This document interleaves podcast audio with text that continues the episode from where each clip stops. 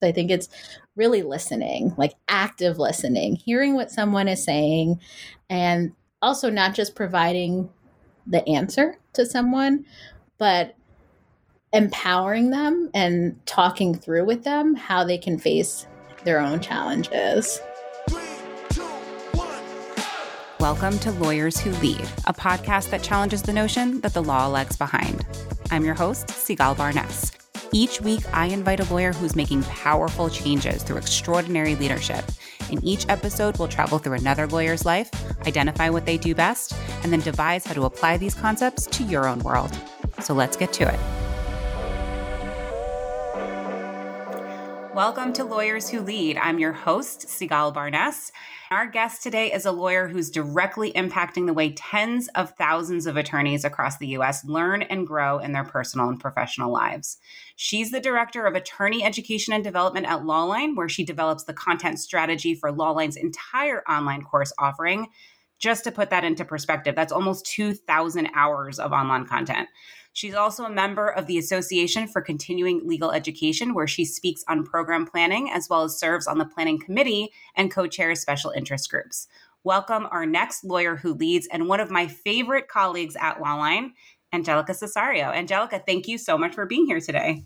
Thank you for having me. Thank you for that amazing introduction. I really appreciate it. Of course. And it's all truth. I mean, you and I, we've been working together at Lawline for what, like over five years now? Wow. Can you believe it? Mm-hmm. Flies when you're having fun. I, it really, it, yes, it's yeah. so true. And and in that time, you've achieved like so many incredible things, and I am so excited to get into that. But before we do that, I want to rewind just a little bit. Tell me a little bit about what brought you to Lawline in the first place. What did that journey look like for you? It's a great question. So before joining Lawline, I was a labor and employment attorney representing labor unions and individual employees at a labor law firm in New York City. And I was looking for a change. I knew I was going to be starting a family soon, and I wanted something that was a little bit outside the hustle of billable hours and make a lifestyle change, but I still wanted to be close to the law. I wanted to still be learning every day and be challenged and stay connected to what I love and what brought me to law school. And I came across this posting on LinkedIn as program attorney. And it's like, huh, sounds interesting. I like the job description. I submitted my resume, had a phone call with you. Um, and it went really well. And I was like, okay, cool. Like she was really nice, really easy to talk to. This seems like a place where I could see myself. And then, you know, we had the interview, went through the process. I met more and more people, and everyone that I liked, I just really enjoyed speaking with. And then when I learned more about what Lawline does, and like, okay, wow, this is an organization, you know, it's not just about CLE, but they actually really care about educating attorneys. And I've always had a background in education too and an interest in that and so kind of was just the best of both worlds and then i started like you said over 5 years ago and from there it's it's really only been up and i continue to learn every day which is something i really love about being here yeah, I remember that first conversation with you, and I was like, "This woman is lovely. I has all the things already that I can tell will be so successful here." And then, of course, we met you in the interview, and it just kept getting better and better. But one thing I didn't know that you just mentioned was that you had a background in education. I might have known that when we were first in the interview process, but it's been a few years. Tell me a little bit about that that background. So, I mean, when I was in middle school, I joined an organization called the Teak Fellowship.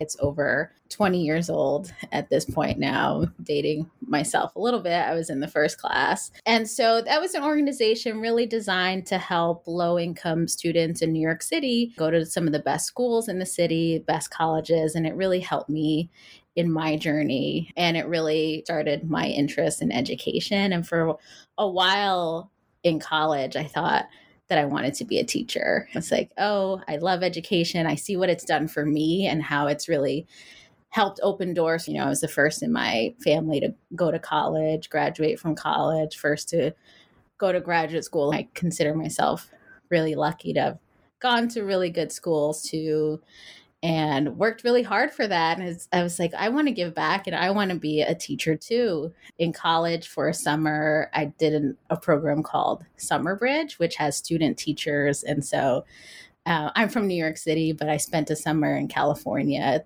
teaching middle schoolers in a similar program to help them sort of achieve and get to some of the top schools in San Francisco. I really loved it. But I was also really involved in like social justice issues and advocacy as well. So ultimately, I chose law school as a path instead, which I think is just another vehicle for change. There are different ways to do that. And law school I saw as a way of going and making policy changes. But I never lost my passion for education. And so it's something I like continue to always be involved with. Eventually I joined the board of the Teak Fellowship and I was the first alum of the program to join the board, which was really, really exciting. I was sort of able to pass that on and there's now other alums on the board of the Teak Fellowship as well. And I still I'm still involved in that because education has done so much for me. So this is like full circle because it's the best of both worlds that I get to be involved in the law, which I love, but also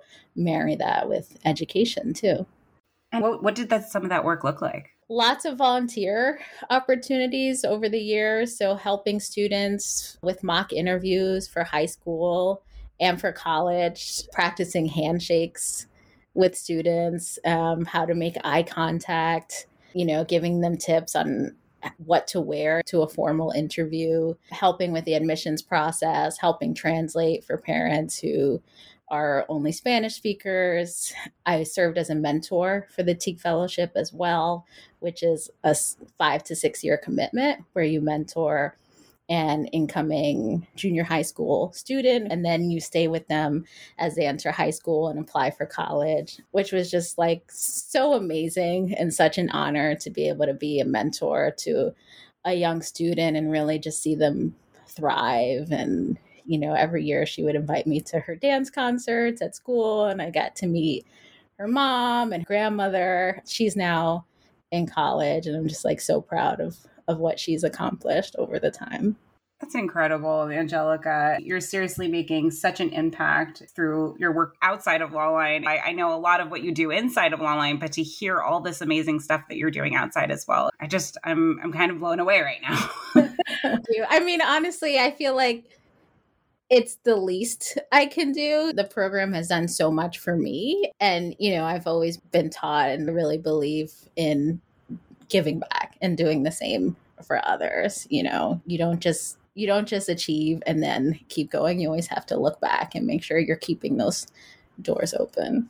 Absolutely. Wise words. Tell me how was the Lawline position aligning with those beliefs? Yeah i mean i still see it playing a part every day. I think at Lawline we serve attorneys and we serve the legal profession. We have a really critical role to play in educating attorneys so that they then can take what they learn to help their clients, right? Every attorney, regardless of whether they're at a small nonprofit organization or a big law firm, they all have a common goal. They want to achieve something for their client and help their client to succeed. And we play a really big part in that. Like the courses and the content that we create really helps attorneys in that journey. And that's really how I see our role. We are serving the legal profession and hopefully making it better along the way, too. You know, with some of the content we're creating, like our diversity, equity, and inclusion content, our attorney well being content. That not just serves an attorney's education, but also like who they are as people. If someone watches a course and they take one thing away and then they go back to their firm or nonprofit or government agency or a lawyer friend that they know and then teach that person, then they teach that person. And so, you know, we have that power to make an impact. Incredible. Lawline has tens of thousands of attorneys across the entire country in various different states, various different requirements, various different needs, practice areas. So, how do you do content strategy around so many different people and so many different practice areas? Talk me through that. What are some of the processes that you go through when you're creating a strategy for all of these different attorneys' educational needs?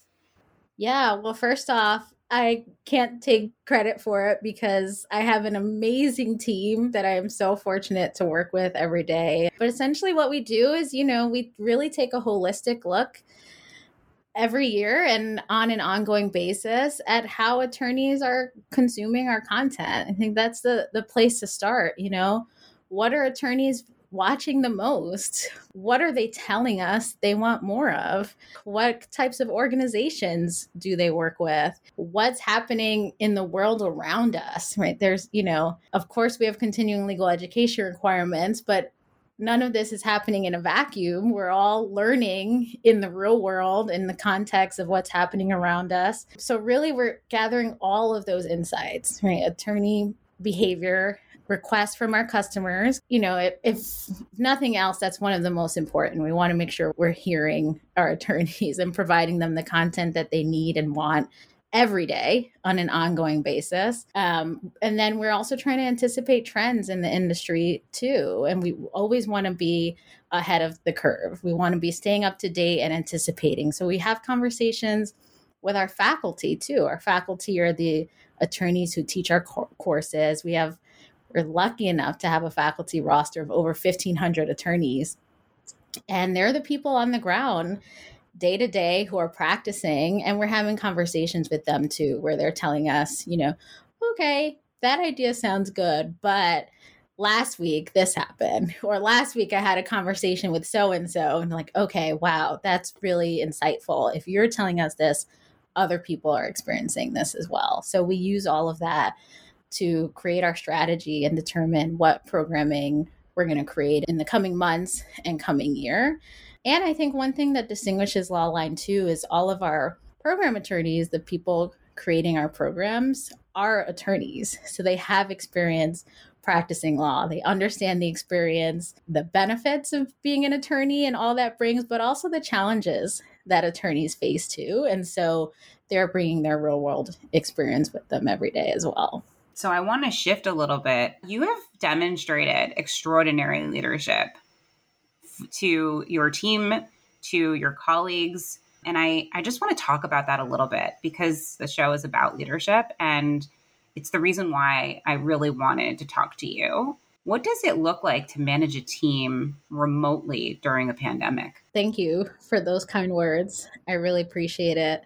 Managing remotely brings a lot of challenges because you're not, you know, you're not physically with a person. You don't you're not able to always connect in the same way and get those nonverbal cues that you would get in the room with somebody. Having said that, during this time, I think I've also deepened my relationships with the people that I work with and manage. And I think really it comes down to recognizing that we're all people first at the beginning of the day and the end of the day we're all people, we're all waking up and we're just doing the best that we can. And I think it's really just understanding that when the pandemic hit, I was facing my own struggles, right? And so I think a lot of that is being empathetic and understanding that people have a lot going on in their lives. As a manager, it's my job to support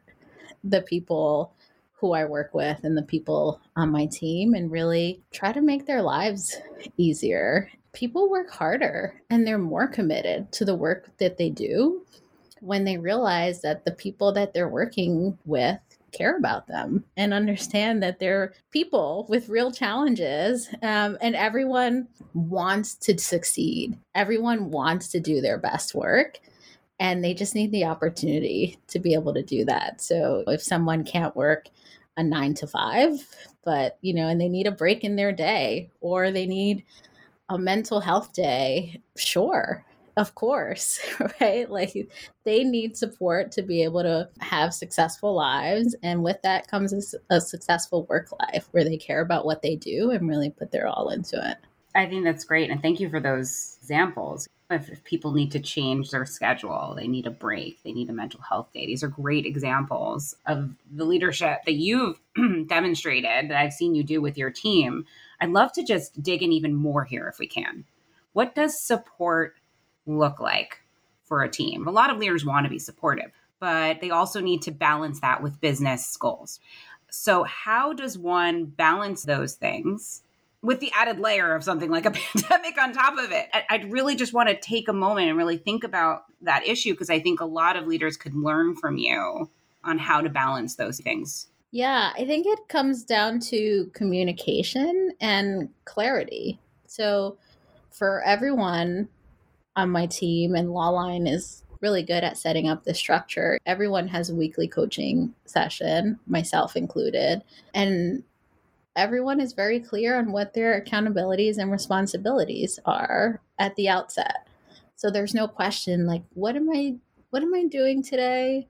What's my priority? And so in the weekly coaching sessions, we're really talking about progress towards those goals and working on talking through any obstacles that people are facing towards achieving those challenges. And that's really my role is listening very carefully and seeing where I can help, um, you know, help someone break through some of those challenges that they're facing. So I think it's really listening, like active listening, hearing what someone is saying, and also not just providing the answer to someone, but empowering them and talking through with them how they can face their own challenges. And so once you have that clarity on what someone's expectations are and what they're expected to achieve, then that makes everything so much easier. Once we have that all laid out,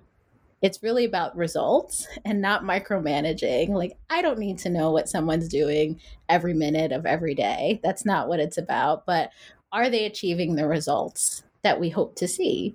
And in every instance, yes, it is because we're meeting regularly, we're having conversations, talking through stocks, talking to each other as people with mutual respect. And so, you know, going back to those examples, if someone needs a flexible work schedule or they couldn't get childcare on a certain day um, or whatever the situation is, that's fine. Like we're all people and it's about the results that they're able to achieve at the end of the day.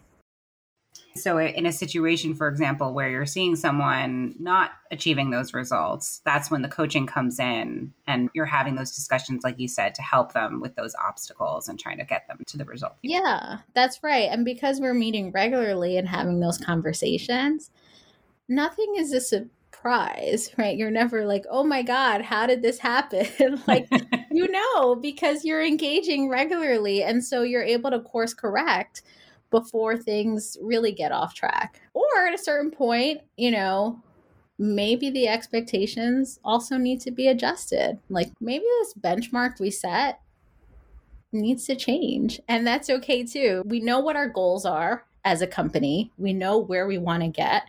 Um, but plans are also made to be revised sometimes. And, you know, as you start executing a plan, you realize, okay, this I can do, this is achievable. Maybe this benchmark was a little bit too high, and we adjust over time. But because you're having those regular weekly coaching sessions, you always know what's happening. And I work really hard to create an environment where we can have open conversations where if someone is having a challenge, they can just say, This is something I'm really stuck on. I can't figure this out. Uh, or this really didn't go well for me. And that's okay. We all have those challenges and we all have failures too. But it's, you know, if you're clear on what your expectations are and what you're supposed to achieve, then you're also able to know, okay, this isn't quite going the way I wanted to. And then you can alter things as needed.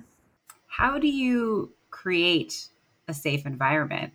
I think one, it's demonstrating interest in someone as an individual, like asking someone without wanting anything from them or asking them to do something, how are you? Like something as simple as that and demonstrating you know that you you really care about people as individuals you know how so and so how's your son or your daughter doing listening right? Remembering what they tell you. And then next week oh how was that performance that they had at school? And you've built trust over time. And i think when you have conversations and coaching it's also making clear like these sessions are they're not about someone ever getting in trouble or reprimanded or anything like that. It's really about working together towards a common goal right? And if if someone on my team succeeds we all succeed. I am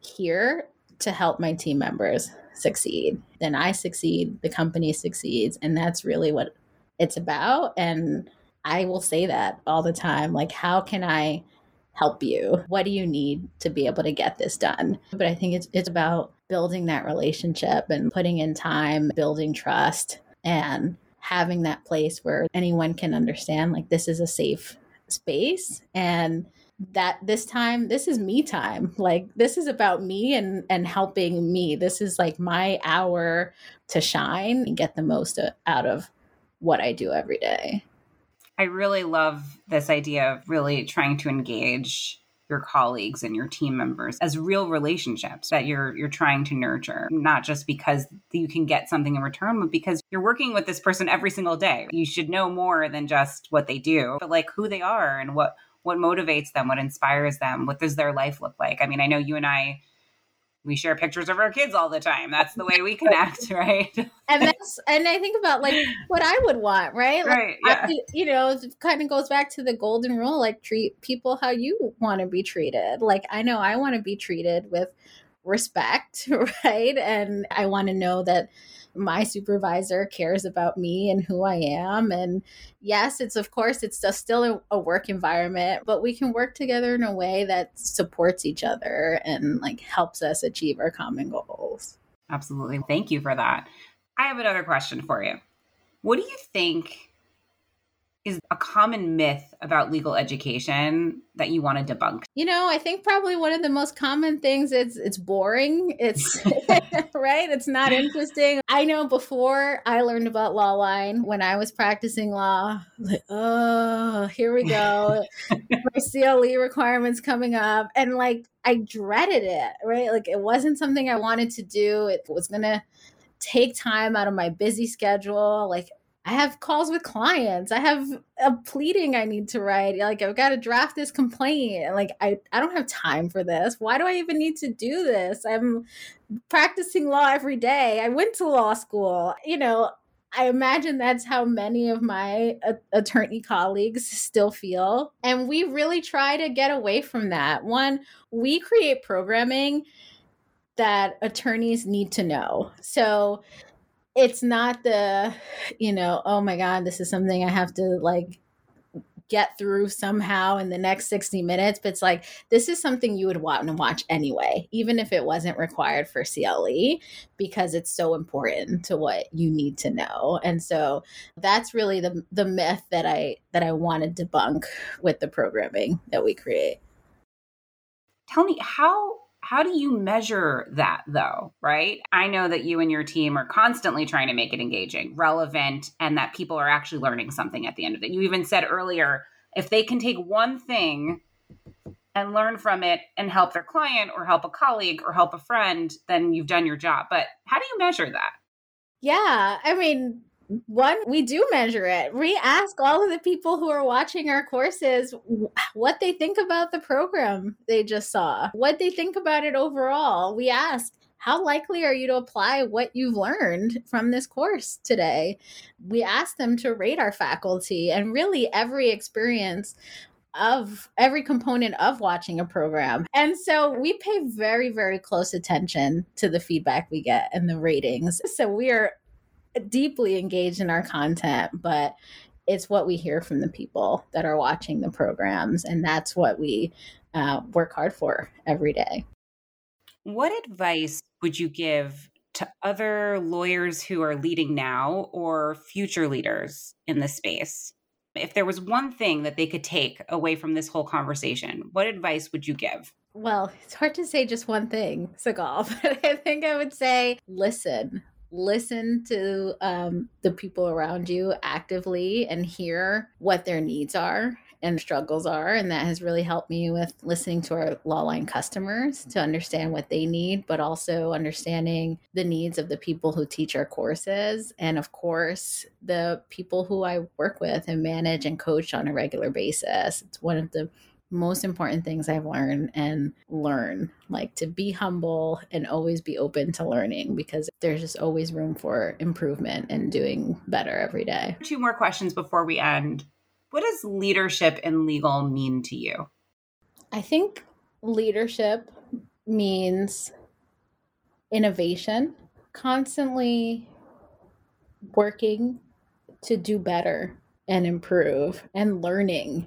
There's always room for learning. I think if you're not learning anymore, you you're probably doing something wrong. You probably probably want to reconsider that. And also making an impact on whatever it is that you're doing for the better, right? Always for the better on those around you. And as an attorney, on society at large. Like that's what being a lawyer is about at the end of the day is achieving and I know it sounds cliche, but it's about achieving justice. And that's why we all went to law school and I think it's remembering that, you know, and remembering that we're all part of a of a shared community and we all have a role to play in in doing better every day. Beautifully put. Angelica, if someone wanted to get in touch with you directly, how would they go about doing that? Just shoot me an email. It's a, you know, I would love to hear from anyone that's listening. Um, if you want to learn more about me or Lawline, shoot me an email, um, angelica.cesario at lawline.com. And I'd love to hear from you. Well, thank you so much for being a guest on Lawyers Who Lead, Angelica. It is such a pleasure and such an honor to be able to interview you and to learn even deeper about what an extraordinary leader you are, both inside the organization, outside the organization. Thank you. It's been an honor. I appreciate it. Thank you, leaders and future leaders, for listening today. We have a new guest every week, so don't forget to join us next week. If you enjoyed this episode, subscribe or follow us anywhere you listen to your favorite podcasts. You can also follow at Lawyers Who Lead on social. Let's celebrate and continue to build a community of leaders in law together. Lawyers Who Lead is made possible by Lawline, the leading online platform for lawyers who want engaging, relevant CLE and professional growth content. For over 20 years, Lawline has helped hundreds of thousands of attorneys level up by providing award winning courses in hard to find areas and high demand fields. They have so many courses to choose from that are actually really interesting to listen to and watch. That's why Lawline's rated the highest in the industry with almost five stars and over a thousand verified reviews on Trustpilot. Lawyers Who Lead listeners get $100 off Lawline's unlimited annual subscription, which means you can take as many courses as you want for a really good price. Just visit lawline.com slash podcast to get the special offer. I've also linked it in the show notes. Check out Lawline for the best content for leaders and future leaders in legal.